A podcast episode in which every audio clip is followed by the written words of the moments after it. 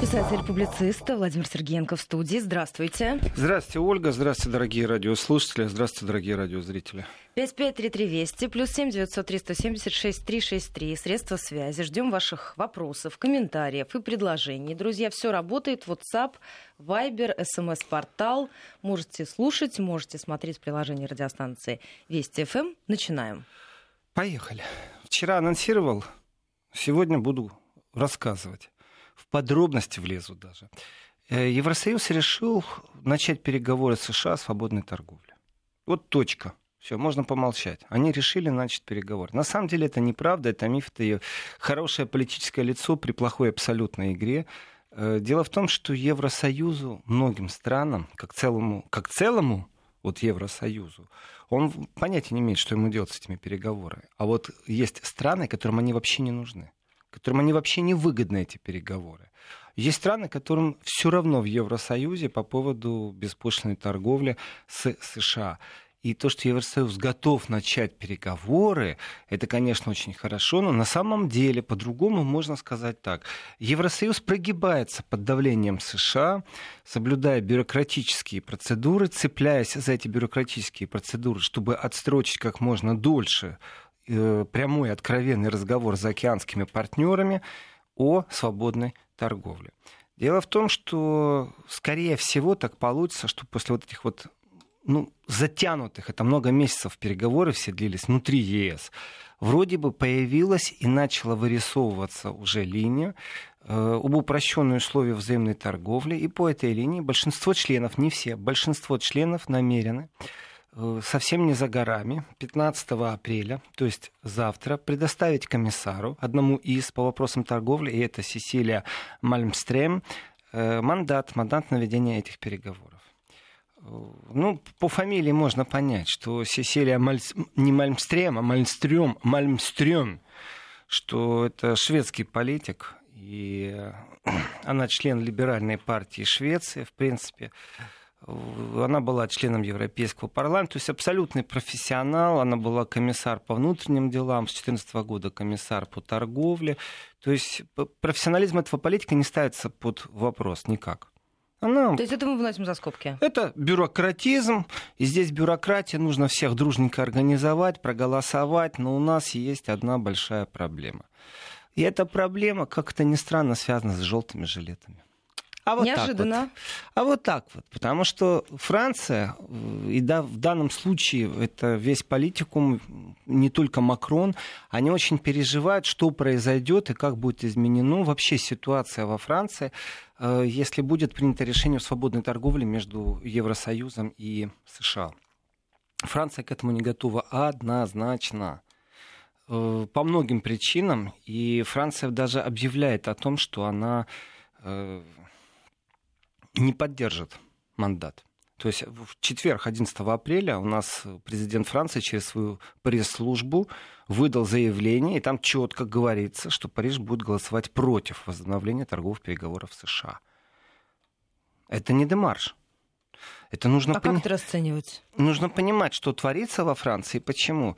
Вот не как большой знаток вина, но как человек, у которого много друзей французов и мало калифорнийцев друзей, я могу сказать, что французы очень щепетильно относятся к некоторому производству. И я не знаю, насколько это правда, но говорят, что во Франции вино в бочках. Деревянных бочках. Шучу, конечно. А в Калифорнии вино делают, в которых стоит пару, по пару там, лет иногда. Иногда пару месяцев, если урожай солнечный хороший. Иногда пару лет. В любом случае выдерживается в бочках. Весь этот процесс такой обогащения и цветом, и вкусом. Традиционно. Это искусство все-таки. Они не относятся к этому как к какому-то шарлатанству. И французы в этих спорах, это очень важно, это восприятие французов определенных вещей. Не согласны с тем, что существуют никелированные бочки, в которых лежат щепки. То есть не бочки-бочки деревянные, а никелированные щепками. И вот так они относятся ко всему. Точно так же они относятся и к машинам, и к телевизорам из океана. То есть, что везде будет какой-то эдакий подвох со стороны США, и они становятся неконкурентоспособными. Конечно, если ты пару лет хранишь в бочках жидкость, которая потом продается как вино, и если этот процесс сокращен, конкурентность, конечно, разная. И страхи и мысли об этом, насколько это правда или неправда, пусть специалисты судят. Но на фоне протестов, которые идут во Франции, сейчас сделать один необдуманный шаг, представьте себе, присоединиться к этим протестам еще кто-то, то, конечно, с точки зрения президента Макрона, конечно, это правильно сейчас. Это правильно. Насколько... Но это серьезная перестраховка для него. Он же понимает, да, какое это может считаю, вызвать да, я считаю, серьезную абсолютно. реакцию. И здесь даже, вот вы говорите, перестраховка, Ольга. Давайте так, это может быть взвешенное решение. Ну, человек в стране, все время идут митинги, противостояние с полицией. Давайте рейтинг так. падает, в конце вчера, концов. Вчера, кстати, как это ни странно, знаете, по подсчетам полиции тридцать одна тысяча, по подсчетам организаторов восемьдесят тысяч вышло во Франции на улице. В Париже так и осталось без изменения. В Париже, они говорят, от четырёх до пяти тысяч было. Но нужно не забывать, что за это время произошли некоторые изменения Гражданского и Уголовного кодекса во Франции, вот так вот, которые не дают просто так выйти на улицу и, там, знаете, волеизъявляться в виде бросания булыжников, коктейлей Молотова, петард, там еще что-то. Разбитых витрин магазинов. Разбитых витрин, да. Теперь должно быть, мало того, еще вот кроме всех этих хулиганских выходок, давайте еще так. Оппозиция очень часто любит сделать, знаете, какую вещь? Попросить митинг в центре. Вот им нужно перекрывать центр. Ну, так, максимальное привлечение к себе внимания. Купировать центр, чтобы машины не могли ездить, транспорт не мог ездить. Ну, это во всем мире одинаково. И, например, в Тулузе не разрешили просто в центр. Чем закончилось? Как раз в Тулузе и было столкновение, как раз в Тулузе и было побоище. И двадцать вторая по счету акция, конечно, «Желтых жилетов», она не прошла все равно мирно. Я настаиваю на том, что французская полиция, ну хоть кто-то, пожалуйста, зарегистрируйте ее как чемпиона по разливанию слезоточивого газа. Все-таки рекорды Гиннесса есть именно для того, чтобы вносить туда определенные коррективы, да. достижения, даже если эти достижения в кавычках. И в данном случае, конечно же, сотрудники правоохранительных органов применили слезоточивый газ. Почему? Потому что произошли столкновения между манифестантами и полицейскими. Но тоже нужно, давайте так, вот если говорить, так говорить вот полностью все. В Париже вроде бы мирно прошло, но не забываем, что сорок три человека задержано, арестовано. Ну, разница есть. Задержано это на момент, когда мы видим, как их просто сажают и увозят. Это задержание. Арестованы, когда существует уже следующий шаг, когда есть действительно факт о там, продлении задержания. Поэтому мы не знаем, сколько они задержаны, насколько они арестованы, насколько они активны и представляют угрозу. Может, они просто каждый раз, когда выходит м, тело протеста, драконовое тело, они отсекают голову. Ну, то есть самых важных забирают на три часа, да и все. В принципе, ничего нового нету. Системный подход правительства, системный подход оппозиции. Новое есть вот что. У нас произошло увеличение протестующих во Франции. Ничего не изменилось вообще, вот ни одного шага, ни одной новой дискуссии, ни одного нового закона, а протестующих было, вышло больше. А с чем это связывается? Я думаю, с погодой, не больше и не меньше. Серьезно, ну идет ветер, ураган, что ходить на улицу, вы знаете. А тепло, хорошо, весна, можно выйти, всей семьей при том можно выйти, попротестовать. Ну погода плюс, вы знаете, уже они вступают в новую стадию, ведь они меняются все время. Был момент, когда провисли протесты, когда вышло там меньше двадцати тысяч, ну там на грани двадцати тысяч. И все, вот, пошло на спад. Теперь только фанаты будут ходить, только те фанаты, которым есть возможность в субботу и воскресенье потратить время на то, чтобы побухтеть, по- поумничать, а не заниматься своим домом. Нет, восемьдесят тысяч — это увеличение. Даже если мы исходим из полицейских подсчетов, что это тридцать одна тысяча, то это сильное увеличение. И вы знаете, когда стягивают дополнительные силы, потому что все-таки толпа получила привет в виде гранат со слезоточивым газом. Знаете, я раньше думал, что есть только баллончики. Ну, водометы и баллончики. Все, вот, ну, еще резиновые дубинки. Теперь я знаю, что во Франции есть еще и законы, которые очень сильно прикрутили гайки. Очень сильно. Действительно, французы об этом говорят. И, оказывается, есть гранаты со слезоточивым газом. Вот здесь для меня начинаются, ну, некоторые вещи непонятные. Если э- полицейский принял решение, что вот его здесь и сейчас атакуют и ведут против него себя агрессивно, он распыляет газ конкретно вот человеку или там нескольким людям. А ведь когда граната, она же не видит, куда она летит и что она делает. Просто в толпу бросили. Вот действительно в толпу. Ну вот это мы и видели после того, как протестующие решили прорваться в центр города, в Тулузе, что их гранатами забросали с летчевым газом. То есть всех подряд. Там, что хулиганёшь, что не хулиганёшь. А на ваш взгляд, вот с учетом ужесточения законодательства, с учетом того, что люди стали больше выходить, напрашивается вопрос, все это приведет к дальнейшему ужесточению и эскалации, с учетом того, что желтые жилеты не расходятся? И в науке есть такой подход, знаете, если это свойственно для А плюс один, то это будет свойственно и для А плюс один плюс один. То есть, ну, по статистике, то, что вчера происходит, говорит только о тенденциях сегодня. Вот в этой точке зрения, смотрите, с начала протестов Макрон что предпринял? Он действительно стал э, через административный ресурс э, проводить сбор э, мыслей граждан, за что большущий комплимент. Это огромнейший комплимент. В мэриях призывали к тому, чтобы те, кто хочет протестовать, шли не на протесты, а приходили и регистрировали свои мысли. Что они хотят, какие изменения они хотят. Процесс провалился. Идея хороша, но, наверное, все-таки это надо не в мэрию приводить людей. То есть в теории неплохо, а на практике ничего не получается. Конечно, и интернет существует. То есть не надо сводить к недовольству какой-то ситуации и пробовать отвести внимание от себя. И Макрону в какой-то момент удалось отвести внимание от себя, как от президента, как от личности. Здесь очень важно. Макрон, если сейчас вот вылезет на трибуну Евросоюза и будет лоббировать хоть какой-то закон, который французы получат, как будто вроде бы как из Брюсселя, но тем не менее этот закон будет исходить из Франции, то есть от Макрона, тогда протесты будут еще сильнее, потому что он э, делает хитрую вещь. Он действительно пробует через Брюссель навязать то, что будет связывать французов. И здесь его глобальная идея, она не очень-то и падает в добротную почву на территории Франции. Здесь есть большое непонимание того, что он делает.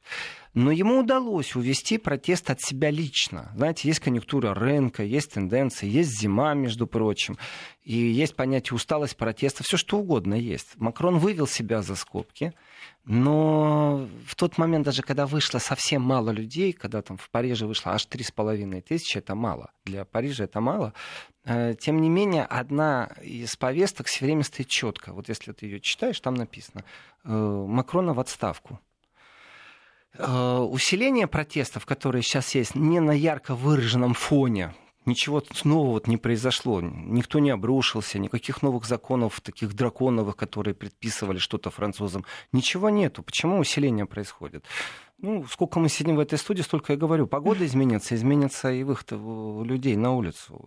И здесь силы Макрона брошены не только, чтобы себя хорошего вывести за скобки, здесь еще брошено на то, чтобы сделать так, чтобы симпатии большинства перешли от протестующих к силовикам, к Макрону, к правительству. Смотрите, вы из-за протестующих страдаете.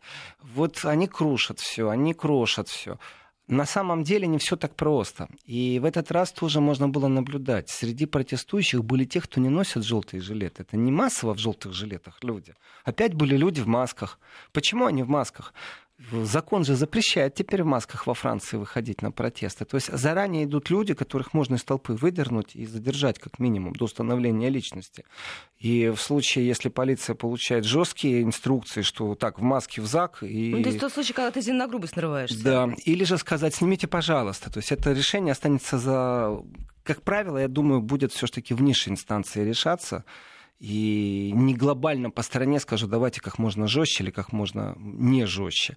И в данном случае усиление протестов или не усиление, конечно, погода играет свою роль определенную.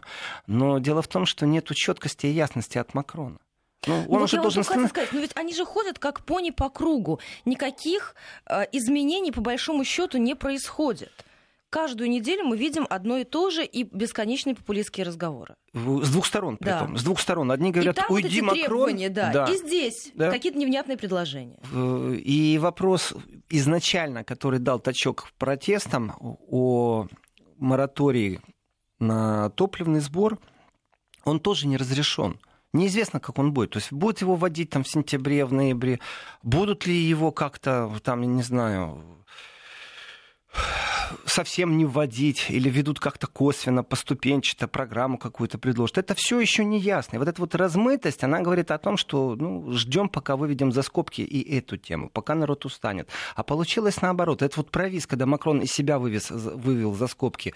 И когда э, вообще протесты вроде бы пошли на ноль, вы знаете, они могли скатиться так. Потом пять тысяч по всей Франции, потом три тысячи по всей уже Франции, а не только в Париже. Потом пятьсот человек, а потом бы э, самые такие фанатически настроенные люди ходили бы каждая суббота, барабаны бы гремели где-то провинциально-маргинально, на этом бы все ну, закончилось. Ну и бы на них никто не обращал никто. внимания, французы бы сидели, пили вино в кафе и смотрели на них как на каких-то сумасшедших. Ну или кофе пили бы, или круассанты ели, или вообще ничего не пили. Но тем не менее, да, они бы не принимали участие, они бы занимались чем-то другим, они не принимали участие. Знаете, на этом фоне, я тоже часто говорю в этой студии, что существует какая-то инфекция насчет протестов, такое ощущение, что многие завидуют. Почему они могут, а почему мы не можем протестовать? Вот в Германии не хватало повестки. Зачем выйти на протесты? В Германии что же на прошлых выходных вышло сорок тысяч? Ну, а... это бродило. Вот скажите, как, как, давайте назову так в кавычках, вот эта инфекция, да, французская, она туда занеслась как-то? Вот немцы да смотрели на то, что, на то, что происходит во Франции. И что? Вот они искали какой-то повод для того, чтобы Я считаю, организовать что да. всю эту Конечно. историю уже у себя. Из социалистической партии здесь, если... Вы меня поставите на детектор лжи, вы увидите, что я говорю то, что думаю, что это истина. Здесь не пахнет теорией заговора, здесь просто факты. Из партии левых э, в Германии исходила идея по поводу желтых жилетов, поддержки, солидарности. Просто она не смогла быть доведена до определенного, знаете, такого значимого события. Ну, вышло двести человек в Мюнхене, ну, извините, ну, стыдно. То есть они просто не докрутили всю эту историю, получается? Ну, не знаю, насчет того, не докрутили, может, не умеют, может, технологий не хватает, может, действительно, ну, не было повода. То есть народ, может, и хочет выйти. Есть сила, которая готова повести. Вот сейчас же в Германии нашлась повестка, нашлась. Ее искали долго. Ведь искусство правительства заключается не только в том, что оно законы вводит, по которым в масках нельзя выходить на улицу. Вы посмотрите, как блестяще сейчас договаривались в Германии с, со всеми профсоюзами. Практически все требования профсоюзов о повышении зарплаты, как правило, это длинный процесс, а нудный. Ну, работодатель не хочет повышать зарплату. Профсоюз выставляет требования, потом объявляет забастовку. Помните, когда самолеты не летали, предупреждения были? То сотрудники аэропорта бастуют, которые в охране, то стюардесса, то еще что-то. А что получается? Миллионы людей страдают, не могут добраться до точки. Это значит, что такой вот хаос начинает. Железнодорожники могут присоединиться. Обратите внимание, протесты заканчиваются очень быстро. А вы знаете количество протестов, которые даже не начались? Я считаю, что очень изящно пошли на уступки профсоюзов именно для того, чтобы истерия не покатилась по всей Европе. И тогда оппозиция не имеет повода вывести людей на улицу. Вот просто нету повестки. Ну, то есть не за что зарплату схватиться. Повысили, что ты еще хочешь? Вот что тебя не устраивает? Ну, это как в фильме «Иван Васильевич», чего ж тебе еще надо? Хорошо, если это как в фильме «Иван Васильевич». А вот с точки зрения Германии, как только появилась повестка, как только левые, и опять же левые, смотрите, опять же левые, левые партии по всей Европе занимаются простой вещью. Они говорят, что они стоят на страже э, тех и защищают права тех, кто просто работает. Не, не работодателей, а тех, кто работает по найму. И в этом отношении, конечно же, они обязаны, как оппозиция, четко мониторить настроение. Вот одно из настроений в Германии – это отсутствие доступного жилья. Это трагедия практически. При этом, может, кто-то с ней не сталкивается, а кто-то очень даже хорошо, кому вот последние два года приходилось переезжать, он понимает, насколько цены выросли. Ну вот это вы практически это отвечаете слушателю, который написал, они устали от спокойной жизни. Сытая, спокойная жизнь, от нее, конечно, не устаешь, но развлечений так хочется. Это ирония. Если смотреть не иронии, то смотрите, левая партия пробовала вывести желтые жилеты. Не получилось. Левая партия нашла новую повестку, вот у нас э, квартирное жилье. И пошли разговоры. Вы себе представить не можете, какие бурные разговоры. Оскорбляют друг друга, перебивают немецкие политики в живом эфире. Да, вот, ну, вот, мы дож... вот мы и дождались, что они сняли с себя вот эти э, сытые, довольные маски и показывают свое настоящее лицо. Потому что уж больно такие и лоббистские интересы столкнулись, и политические. И в данном случае сталкивается, между прочим, ярко выражена идеология и философия. Появилось в воздухе новое слово для немецкой политики – экспроприирование. Вот э, слово... Все новое, хорошо забытое, старое. Да, абсолютно. И это социалистическая идея экспроприировать. При том, что экспроприировать не у людей, которые купили одну или две квартиры. Бывает такое, что человек и три квартиры купил, ну, как бы выплатил пол ипотеки и пошел дальше, и пошел а еще дальше. А еще там в наследство досталось. И в наследство что-то вдруг свалилось. Да, бывает, что у человека три квартиры. Да нет, мы говорим о крупных концернах, которые скупили государственную жилплощадь. Особенно в городе Берлине практически пятьдесят процентов государственной жилплощади было скуплено. Что такое государственная жилплощадь? В Берлине осталось наследство после ГДР. Это было государство, в котором была соцсобственность тоже, как форма собственности. И когда Берлин осознал, что у него как земля, не как столица Германии, а как земля, это федеральная земля, и Берлин осознал, что у них огромное количество задолженностей, денег нет, они решили бюджетную дыру закрыть приватизацией. То есть нацсобственность перешла в руки больших концернов. И мы говорим о тех концернах, которых, которые имеют больше трех тысяч квартир. Очень важный нюанс. То есть это не, не люди, которые смогли вот получить как-то квартиру, они имеют там три-четыре объекта. Нет, мы говорим о тех, кто имеет больше трех тысяч квартир. Ну, это астрономическая цифра, конечно.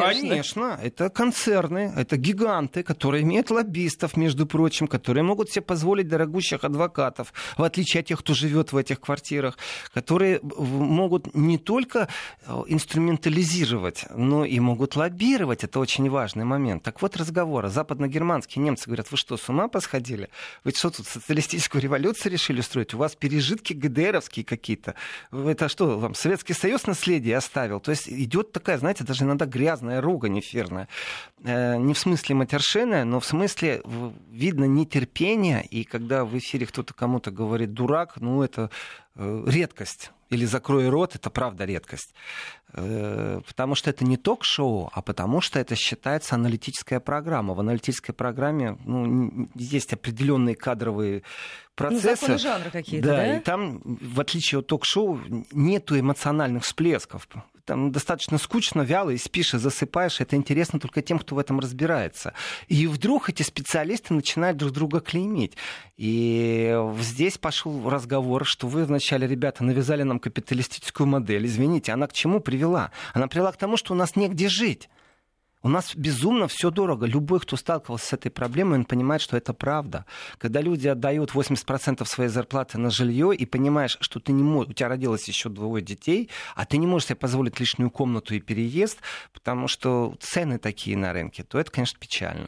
У нас сейчас новости. Впереди середина часа. Сразу после короткого перерыва вернемся в студию. Продолжим этот разговор. пять пять три три вести и плюс семь девятьсот три сто семьдесят шесть три шесть три. Средства связи. Сразу после новостей середина часа. Продолжим. одиннадцать тридцать шесть. Московское время. Мы возвращаемся в программу «Еврозона. Средства связи». пять пять три три вести в начале сообщения. Плюс семь девятьсот три сто семьдесят шесть три шесть три. WhatsApp, Viber, СМС-портал. Все работает. Так что присоединяйтесь, задавайте ваши вопросы, комментируйте. Э, и обязательно получите ответ от Владимира Сергеенко. Ольга, вот смотрите, начали вроде бы как с беспошлиной торговли, а закончили... протестами в Германии, даже дорогим жильем. А начали с беспошлинной торговли. Вот так себя чувствует министр финансов, министр иностранных дел. А рядом сидит министр обороны и думает: господи, слава богу, что до меня не добрались. Я возвращаюсь к Сесилии Мальмстрём, потому что мандат она еще не имеет, и существуют слухи, при этом слухи достаточно сильные, что как только она мандат получит, так сразу переговоры сдвинутся с мертвой точки. Сообщает об этом агентство ДПА со ссылкой на многочисленные источники, что действительно вопрос будет сдвинут с мертвой точки очень быстро, нужен только мандат. Дело в том, что Мальмстрём, она-то рассчитывала получить мандат на переговоры еще в январе, а мандата ей не дали. Почему? А потому что несколько стран смотрят на это критично. Еще раз, Евросоюз не единое целое в данном случае. Это процесс нормальный, но достаточно тяжелый, бюрократически переговорной. Значит, кто против? В первую очередь, конечно, однозначно Франция. И то, что Франция уже опубликовала заявление, официальное заявление, это очень важный момент, что они не будут поддерживать. Но кроме Франции существует еще Бельгия, которая против, Испания, которая против, Италия, которая против, Люксембург, который против. А теперь у меня вопрос, как она получит мандат? Я понятия не имею. На каких условиях? Что же там нужно будет проговорить? Ну, большинство голосов, конечно, да. Вы знаете, для этого и взяли карликовые государства, которые, когда нужно, засчитаны не по ВВП на душу населения, не по обороту, не по инвестициям, а просто так. Вот есть страна, есть голос. И так хорошо иметь маленькие страны, знаете, в которые, ну, открыл военную базу, послал туда леопарды, главное, чтобы граница с Россией была. Я о карликовых государствах Балтии, особенно о таких, которые не впускают наши парусники себе в порт. Нашли чем хвалиться, молодцы. Вот. Их можно на корню приговорить, уговорить, там, знаете, инвестиции грошовые. Это же не экономика вообще, это смех. А вот когда Франция и Италия, а еще и Бельгия и Испания, знаете, это уже серьезно. Плюс, давайте, Люксембург вроде государство маленькое, но очень структурное. И э, если вдруг где-то банки закроют, в Люксембурге они все еще останутся, как и в Швейцарии. Так вот, конкретной даты пока нет, когда начнутся переговоры. Почему? Еврокомиссия не хочет нам отвечать, когда начнутся формальное предоставление Мальмстрём в этот мандат на процесс. Значит, вообще предыстория какова? двадцатого февраля Трамп взял и сказал, что вот пройдет буквально три месяца, и он ведет штрафные пошлины на автомобили, которые сделаны в Европе. Это три точки. В первую очередь Германия, самый крупный автопром.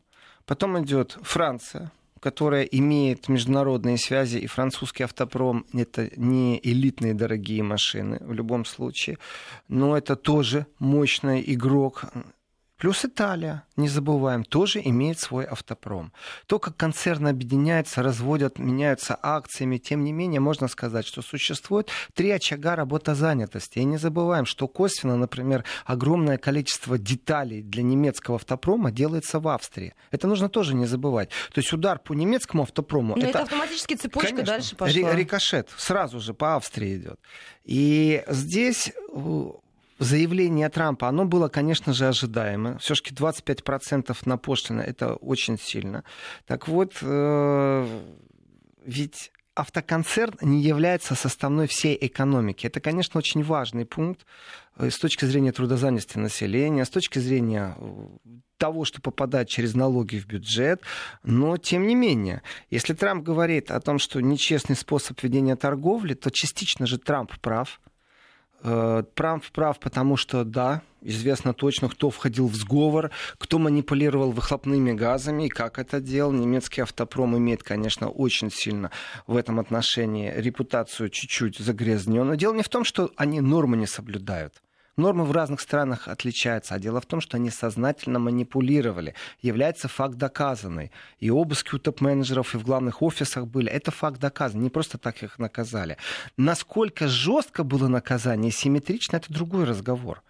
Ну, может, не, не стоило так сильно их карать, чтобы они гремели и щемили. Я вижу охоту действительно за акциями э, немецкого автопрома. Вот как только тридцать процентов перейдут в американскую собственность, так сразу этот разговор будет закончен. Вот сразу. Это легко и просто. Это выкручивание рук. Это настоящий политический рэкет. Ни больше, ни меньше. А скажите, а вот рядовой рамках... немец, он так воспринимает да, это? Да, однозначно. Я так скажу, никогда не были так сильные антиамериканские настроения среди народа и среди политиков.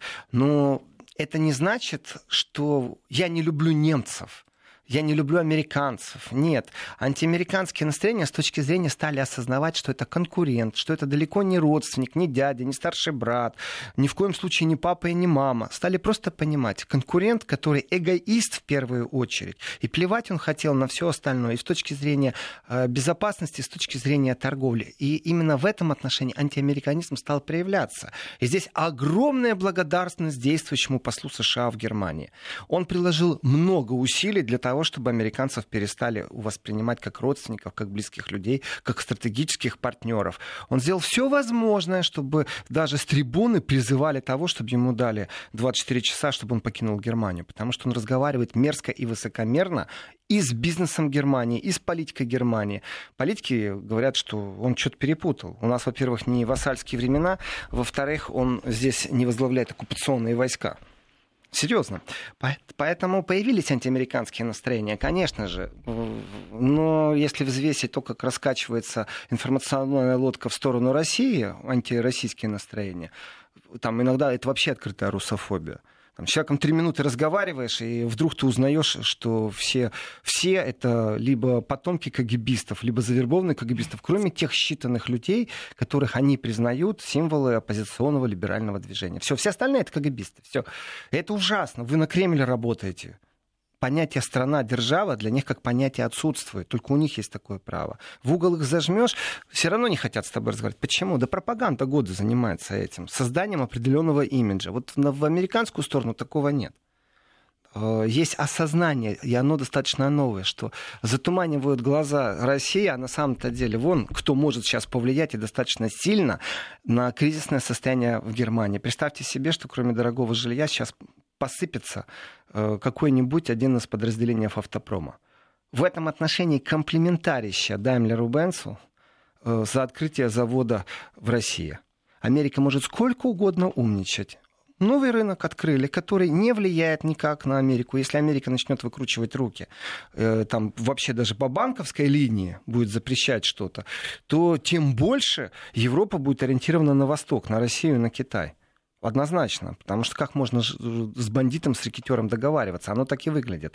Но я возвращаюсь, конечно же, к Сесилии, к Мальмстрём. Дело в том еще, что мандат, который она хотела получить в январе, и почему она не получила? Потому что они не смогли договориться. По-бюрократически не смогли договориться. Ведь группа товаров, которые нужно описать, и интересы. Вот здесь и начинается все различие. Давайте так, Германия в случае беспошлиной торговли должна по логике вещей обрадоваться. Ну, подумаешь, она разрешит доступ американским неконкурентноспособным машинам на территории Германии. Да преимущество у Германии во многие годы вперед прописано. Почему? Да дело не в электромобилях и не в, в новых веяниях. Дело в том, что существует структура, сервисная структура, поставка запчастей. И в этом отношении, конечно же, развить сеть конкурентоспособные из Америки, на это уйдут годы и миллиарды. Поэтому автопром не переживает. Но он порадуется за себя, потому что его позиции будут отстояны в США в случае беспошлиной торговли. Мы сейчас должны буквально на несколько секунд прерваться, потому что у нас некоторые регионы уйдут на местное вещание, а мы вернемся буквально через секунды и продолжим. За это время можете успеть прислать свои вопросы. Вести эф эм. одиннадцать сорок пять. Возвращаемся, продолжаем. Пошли дальше. Опять же, беспошлинная торговля, значит, европейско-американский стандарт, допустим, по выхлопным газам. Он должен быть синхронизирован. Американско-европейский стандарт по утилизации аккумуляторов, он должен быть синхронизирован. Ну и тут сразу возникает как бы вероятность того, в какую сторону он будет синхронизирован. В любую. Кто к кому будет двигаться. Вот. И опять, кто у нас выигрывает? Выигрывает только немецкий автопром. Я считаю, что это безумно слабая позиция, когда у тебя есть только один пункт, где только ты выигрываешь. Но здесь классика жанра. Здесь проявляется глухота Европы, здесь проявляется бюрократия Европы. Уже давным-давно нужно было внутри Европы договориться, чтобы начать переговоры, чтобы услышать американцев. Но они же никого не слышат. Лучи нашей демократии и лучи нашей экономики. Знаете, это светочи разума. Да, они как придумали патентное право. Вот с тех пор они не могут осознать, что патентное право — это просто модернизированная экономическая колониализация.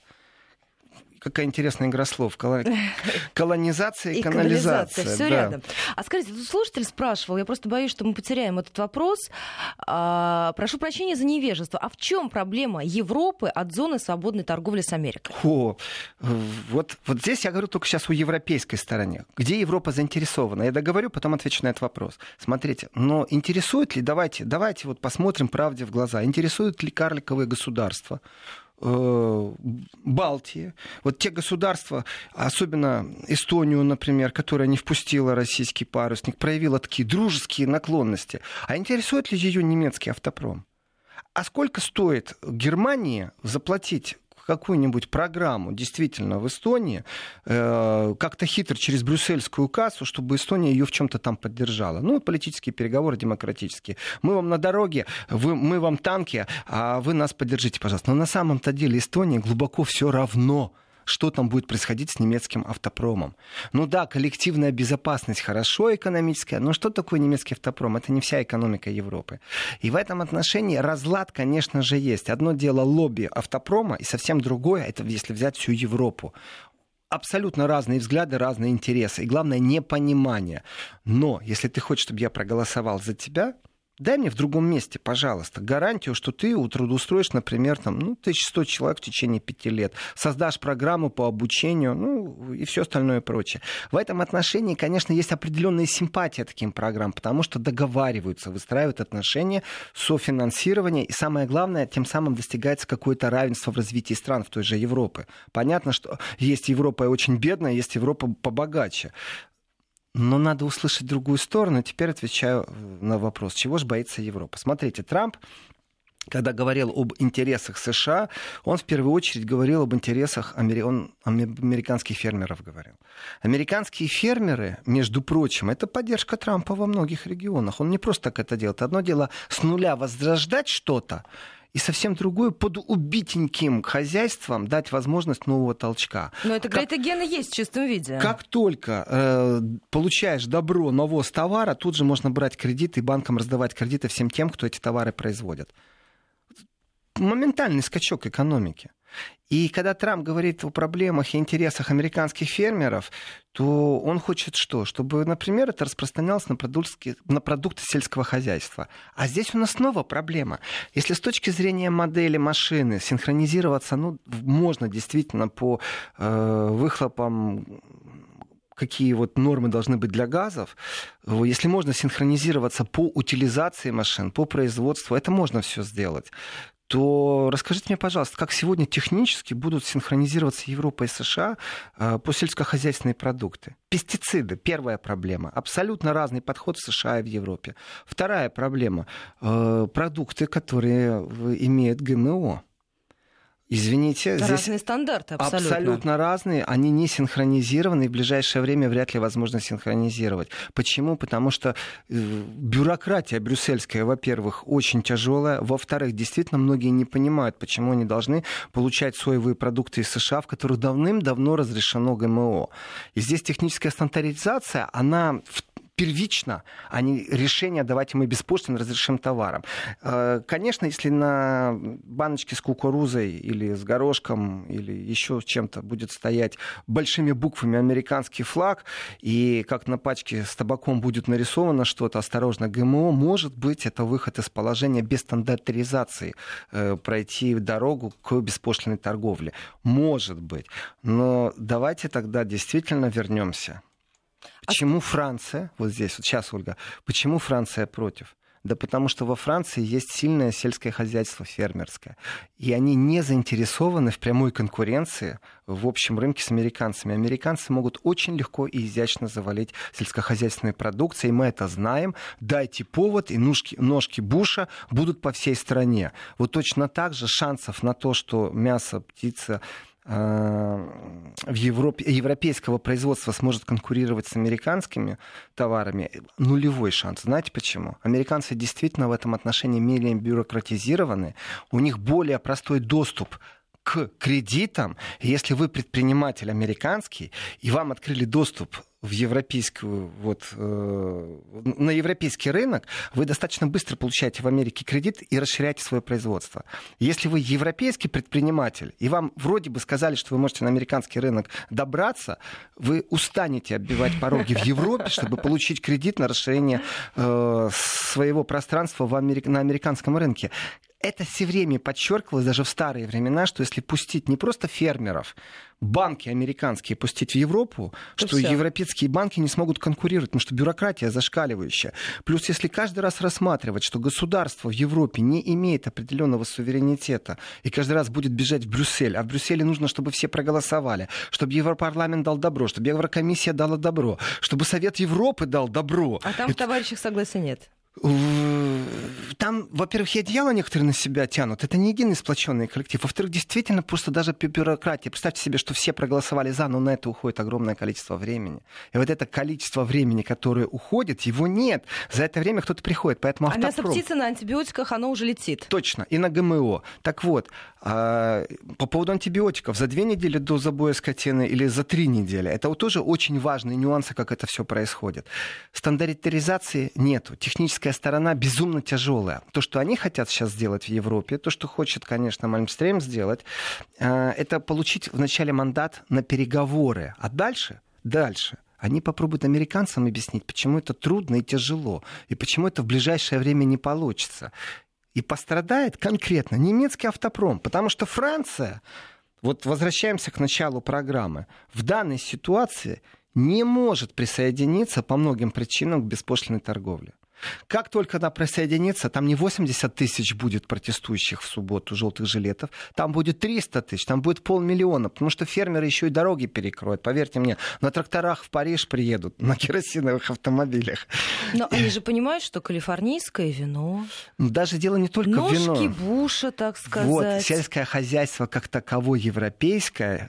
оно не готово к прямолинейной конкуренции с сельскохозяйством американцев. Если американцы пробьют тропу, и вот пока этот процесс будет происходить, Трамп говорит, двадцать пять процентов пошлина на европейские машины. Кто страдает? Немецкий автопром. Почему страдает? Потому что годы так сложилось, что дефицит и профицит бюджета считали по-разному. Европа с удовольствием зарабатывала деньги и действительно тратила на оборону меньше, чем того, что хочет США. Давайте дисбаланс выровнять. То есть у, у Трампа есть определенная логика. Другое дело, инструменты, которыми он действует, они говорят, я с вами не хочу разговаривать, дорогие европейцы.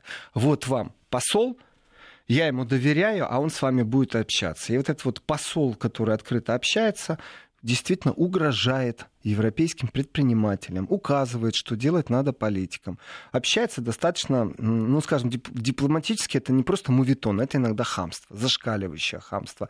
И вот здесь вот самое большое напряжение между Америкой и Европой. Соответственно, пока Америка и Европа друг друга не понимают, пока ходят по бюрократическим э, спиралям, по кругу, пока нос высоко задирают или, наоборот, хамят друг другу, в России открывается завод Даймлер. Абсолютно разумно экономическое решение.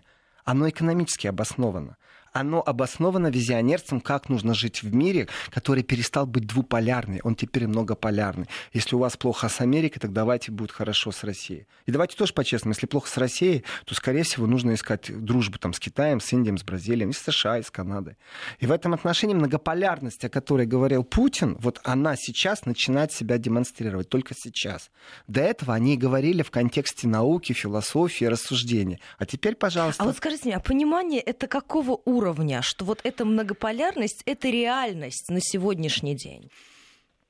Вы знаете, много политиков, Ольга, очень много политиков в Европе э, цепляются за старое восприятие. Это же так легко знать. У меня есть враг, как в холодной войне. И все, и у меня есть друг. Но ведь жить так проще. И когда начинаешь действительно глубоко вникать в экономическую, военную машину, кто где кому подставляет плечо, помогает как, дискуссии, то получается, что...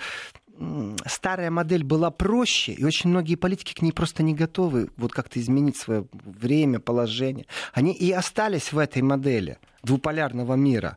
Есть один плохой, есть один хороший. Все, между ними можно танцевать. Или же вот этот молот и наковальня, хороший и плохой, могут нас снести. Вот это была ярко выраженная политика последних двадцати пяти лет той же Германии.